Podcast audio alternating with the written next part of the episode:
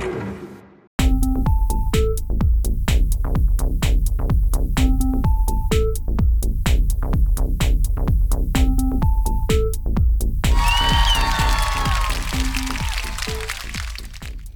んにちは、キミ西です。この間は、前回はですね、ちょっと声を変えまして、いつもその GarageBand に、あの、この録音した喋った分を、えー入れて、まあ、音楽とかと合わせるんですけど、その、まあ、喋った分のトラックのところでですね、声をちょっと変えてます。低くしてるんですけど、ちょっと高いのも前にそういえばやったことあったなと思ってやったらですねだいぶまた、えー違う人っぽくなったのでその時はキミー西っていう名前にしようかなと、まあ勝手にすればいいじゃんっていう話なんですけどなんかねその話題によってあの男声よりもちょっとその高めの女っぽい声ってことでもないんだけどそういう方がうんなんか気持ち悪くならないかなっていうのがあってちょっとね2つの声でやっていこうかなと思ってます。でですね今日は本当はですね違うことを考えてたんですよ。これはねだからでもなんかネタ的にどうしようかなとか思ってたやつで何かっていうと AKB とその乃木坂とかのね坂道グループの違いっていうまあタイトルで喋ろうかなと思ってて割とそのいつぐらいだ多分2年前とかかな。まあたまたまねこのポッドキャストでも何回か言ってるんですけどあのダウンタウンの浜ちゃんのお正月にやってる番組今年もやりましたけどあの芸能人格付けチェックっていうのでね。その時にまあ YOSHIKI 目当てで見てたんだけどあのそこに出てた乃木坂チームの特にね生田さんっていう人が面白かったんで、まあ、そこそれを見てあの YouTube とかで、まあ、過去のものとかねいろいろ見たらまあその番組で見た、えーのは序の口でもなかったっていうぐらいねもっと面白かったんですけどまあそれからね結構まあその時点でえっ、と67年活動されてるたんで結構ねその昔のものというか過去のものが、えーネットにいっぱいあったので半年ぐらいかけて見たのかなちょこちょこ。でまあそんなことをやりながらまあ曲とかはねちょっと僕はあんまり聞けないんで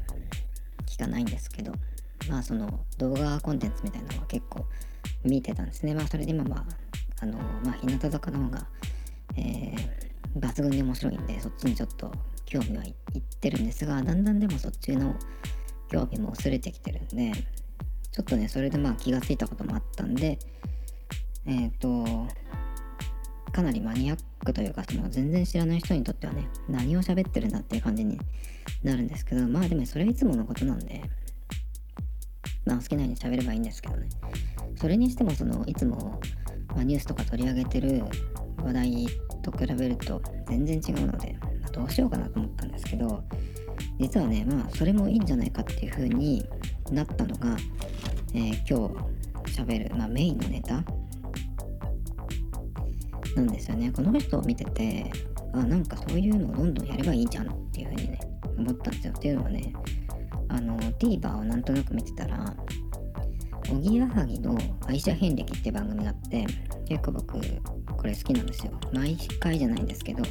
ゲストが誰かなっていうのを、まあ、サムネイルでちっちゃいので見てあこの人だったらちょっと見たいなとかっていうのがあるとえ見るっていう感じで。で毎週じゃないんですよ割と。2週に1回とかだったりするんで。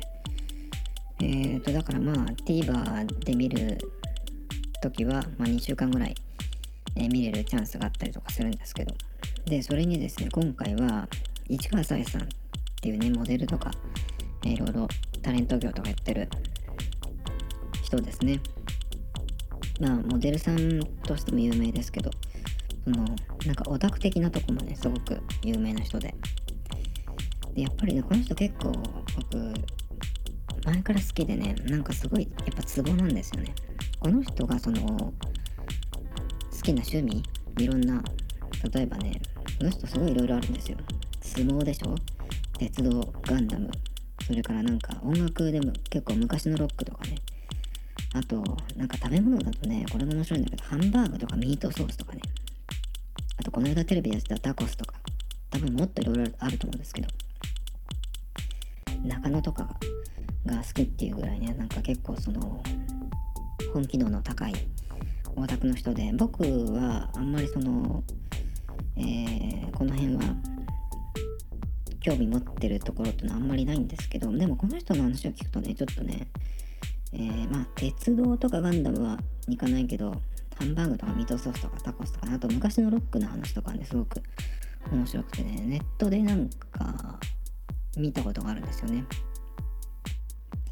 でねそれであのエリック・クラプトンが昔いたバンドでクリームっていうバンドがあるんですけどそれのなんか曲の紹介なんかコラムかなんかやって読んだと思うんですけどそれが結構面白くて、え、そっからちょっとクリームをまたその曲とかねアルバムを聴いたりとかしてっていうのもあったんで結構ねやっぱりたまに見る人なんだけどそんなにねこのいろんなところにしょっちゅう出てるような人じゃないのでだけどいつ見ても結構あのやっぱり面白いんですね。まあルックスがねすごい美人だからっていうのもあるんですけどやっぱりね話が面白い。でこの人の見てるてそのさっきの話につながるんですが何ていうのかな。まあこう勝手にやってるのが誰にこう刺さるか引っかかるかわからないっていうのもあるんで、まあ、それを考えるとその何て言うのかな。よく言う言い方で言うと最大公約数的っていうかさそういういかにも、えー、数を狙いましたっていうようなね、えー、ことばっかりやるよりも何かに特化したものとかまあでも特化しなくてもこの人は何なんだろうぐらいの感じでまあ好きなようにやればいいんじゃないかなっていうのを、えー、思いました。でねこのね今回の、えー、市川さんが出た愛車遍歴なんですけど愛車遍歴って言ってるのに市川さんがも出してきた車はね1台なんですよ。っていうのは最初に買った車が今でも愛車っていうことでもう10年ぐらい乗ってるみたいです。だけどなんかちょっと故障中で持ってこれなかったみたいなね。でね愛車遍歴って割と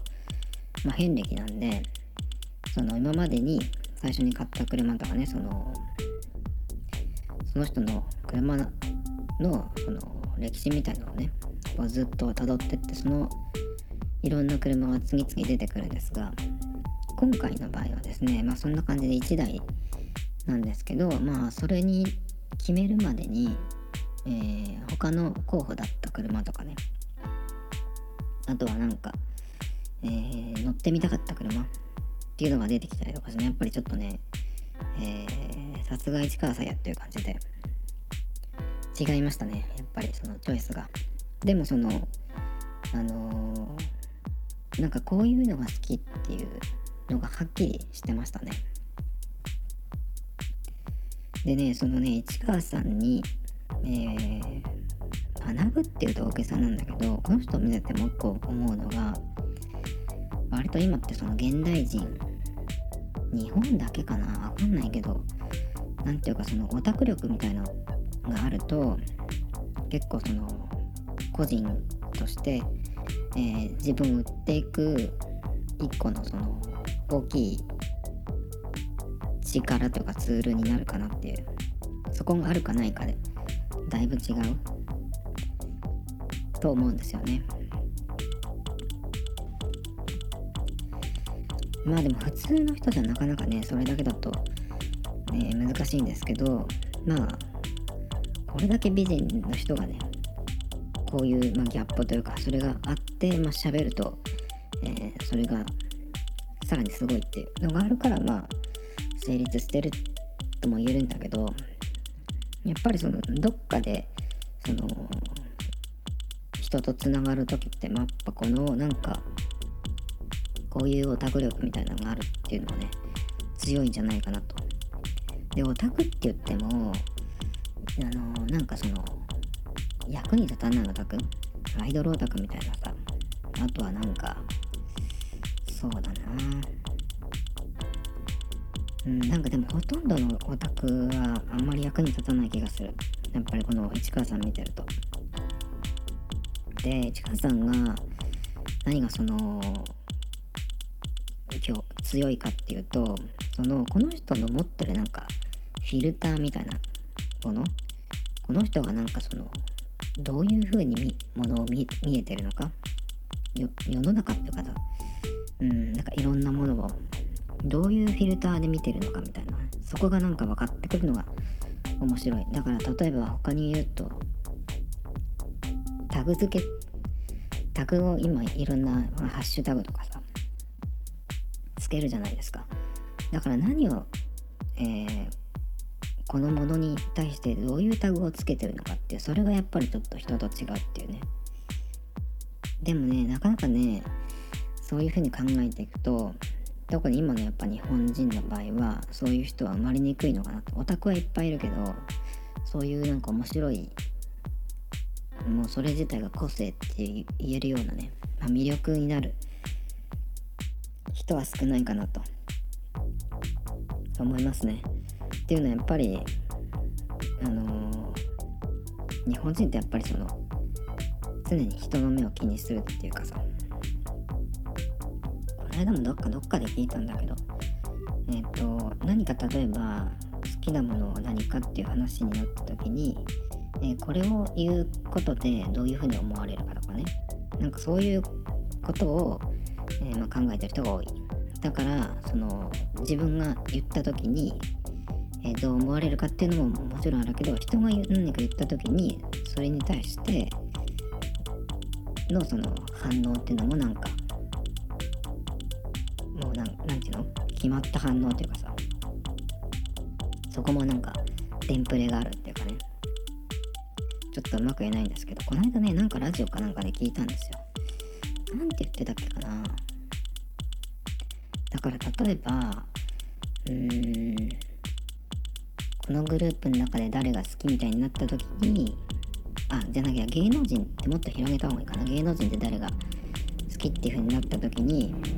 えっ、ー、と、この人っていう風に、えー、言った時に、それが、あの王道じゃなくてちょっとこう変わった人を言ったとするじゃないですかそうするとなんかそのあえてその人を言ったっていうその狙いあえてっていうところを狙ったと思われるのがなんかもう、えー、ダメみたいなね。なんかそういうところも、えー、どう思われるかみたいなのを考えて、えー、なんか素直に言えないみたいな話がどっかで聞いたんですけどなんかでももうそういうのを聞いてると話にならないなと思っちゃうねやっぱ日本人ってまあほっとけばいいんですけどまあだからねそういう人が多分多いんで本当に面白い人っていうのはなかなか見つけるのは大変だなっていう感じですよね。今日本当にだから喋ろうと思ってたことが本当はあったんだけどまあでもそれは次回ぐらいにやろうかな。前回ねちょっと食べ物と健康みたいな話もちょっとしててその時にちょっとね坂本龍一さんの話をちらっと出したんですよ。でその時にあその後だ。昨日やった後えっ、ー、と坂本龍一さんって最近どうなんだろうと思ってなんか新しいアルバムとか出してたりとかするのかなと思ってちょっとね坂本龍一さんで検索したんですよね。そしたらなんかね変なニュースがあってえー、坂本龍一が自身の弟子を名乗る人物が中国のファンとトラブルを起こしていると警告っていうことでなんだそれと思ったんですが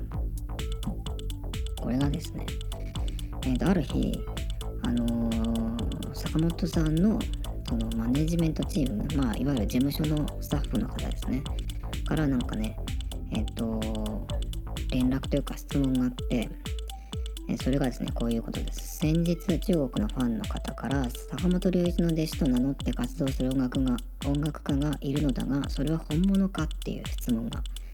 あったんですね。だから坂本さんに、その中国に弟子っているんですかっていう、そういう人がいるんだけどっていうふうに。で、まあそのね、えー、そういうのが来て、まあ、それで初めて坂本さんはそういうやつがいるっていうのを知ったっていうことでね。でまあ各その坂本さんのまあ SNS のアカウントですね、まあ、Twitter とかえっ、ー、とインスタグラムもあるみたいなんですけど、まあそ、そこでね、まあ、英語のメッセージで、えー、違うよっていうねことをまあポストしてたっていうニュースがあったんですけど。なんかそれでね、その人がなんかトラブルを起こしてるみたいなことで、まあ、もしね、坂本龍一の弟子と名乗る人に遭遇した場合、それは偽物ですのでご注意くださいってことで、まあ、坂本さんは全然弟子を持ったこともないってことで、えインターンなども雇い入れたことはないと断言してるってことでね、よくね、坂本さんとその一緒に、まあ、レコーディングとか、えー、やったりするときに、えそういう、なんていうの？一緒に仕事する仲というか、結構その YMO ファンだったミュージシャンとか、なんかね、あの、助教授とかってね、え呼ばれてたりとかしますけど、まあだからそういう人はね、だから全然その、また全然違うので、ね、そんなやつがいるんだと思って。えー、坂本さん、またなんかアルバム出してほしいな。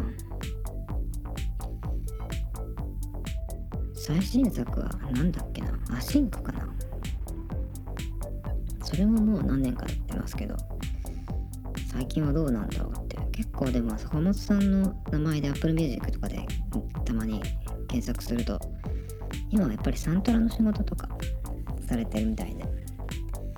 あ、こんなのやってたんだみたいなね。そんな感じですかね。今日はどうしようかなとは。そうだ、えっ、とね、だから最初の市川さんの話にちょっと戻るんですけど、もともとだから今日は、その、アイドルグループ系の、えー、あれを見ててね、思ったことみたいな話をしようかと思ってたんですが、このね、市川さん見ててもう一個思ったのは、市川さんって今32歳なんですって。で、だけどね、すごく、あの、相変わらず綺麗だしね、すごくなんか表情も明るいし、なんかこういう32歳いいなっていう風に思ったんですよ。でね、こういう人がね、なんかそのテレビにとかメディアにね、もっといればいいのになと思いました。あの、いろんなその、いろんなタイプの大人大人のいい人がいろいろこう出てくればいいのになっていうそういう人がこう、えー、まあテレビとかねメディアにいればいいのにっていう感じで特にテレビとか日本の芸能界って何て言うのかな子供っぽく見える人がやっぱり多いじゃないですか。がずっとまず売れてきてずっとその人がまあ30くらいになってもその子供っぽさをキープしてる人がずっと残ってるっていう感じなんですよ。あのー、個人個人というかねそのグループじゃない芸能人で言うと上戸彩とかもうあの人はだってずっと今もう母親になってると思うんですけどルックス的にはあんまりそんなに変わってないじゃないですか。で、あのー、かなり童顔な方だしね。あと同じ系統で言うと、宮崎あおいさんとかね。あの人もずっとその、なんか子供っぽさが残ったままですよね。あとは、ガッキーとかね。なんかその、ずっと、うん、子供っぽいままで、いないといけないというかさなんかずっとその子供っぽい人が、えー、人気が出てずっと子供っぽいままを求められてる。だからずっとそのままでいるっていうような感じがするんですよね。なんかすごくね、えー、変ですよね。誰が求めてんのかわかんないけどでもアイドルファンがあれだけいて、えー、握手会とかでねライブとかで現れるわけだから、まあ、相当な数の、えー、ロリコンの人がねいるっていうことだと思うんですよ。でまあまたこの話はしますけどその今のその大人数アイドルグループ、まあ、AKB が最初に出てきた時っていうのも多分2000何年頃だろうあれ。2010年とかもうちょっと前ぐらいからやってるんでまあかれこれ10年くらいはああいうのが、えー、いるわけですけどその間もねまあももクロとか他のも出てきてますけどやっぱりその子供の集団みたいな感じじゃないですか。まあ10年もやってればねまあ15歳とかで入ってきた子もさすがに25歳とかねになるわけですけどでも25歳になってもやっぱりその子供っぽい感じが受けるっていうのが分かってるからずっとそういう感じでいるしまあ本当はどうか知りませんけどね。だからやっぱりその30歳近くなった人はもちろんだけど25歳とかでもなんかもう卒業とかね言われるわけですよ。やっぱりそのロリコン基準だと。通に考えて25歳って全然ですよ。結構女の人ってまあそういうふうに言うけどあのー、やっぱり全然ね個人個人違うんですよ。ピークが早い人もいればあの遅い人もいるしね。あの中学生がピークであとはもうなんか高校生からもうおばさんみたいになる人もいるし逆にねその二十歳過ぎて25歳とか過ぎた時にまあピークが来てる人もいるし。あとはピークが何回も来る人もいますね。こううまくこうその何ていうの？こう自分の変化に変化とか成長に合わせてこう変えていく人変わる人っていうのはね何回もそのピークが来ました。普通はなんかこうピークって言うと右肩上がりに行ってどっかのところが頂点でこう下っていくみたいなそういう曲線になるなるんですけどそうじゃない人もいて、えー、こう上がっていってねさらにこう上がるっていう何回も、えー、ピークが来るとかねピークを更新していくみたいな人もいるんでなんかその辺も、うん、確率的っていうか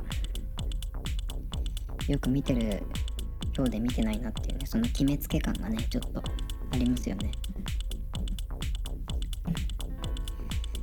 僕はね結構まあ運がいいというかあの大人の女の人でね。その芸能人とかじゃなくて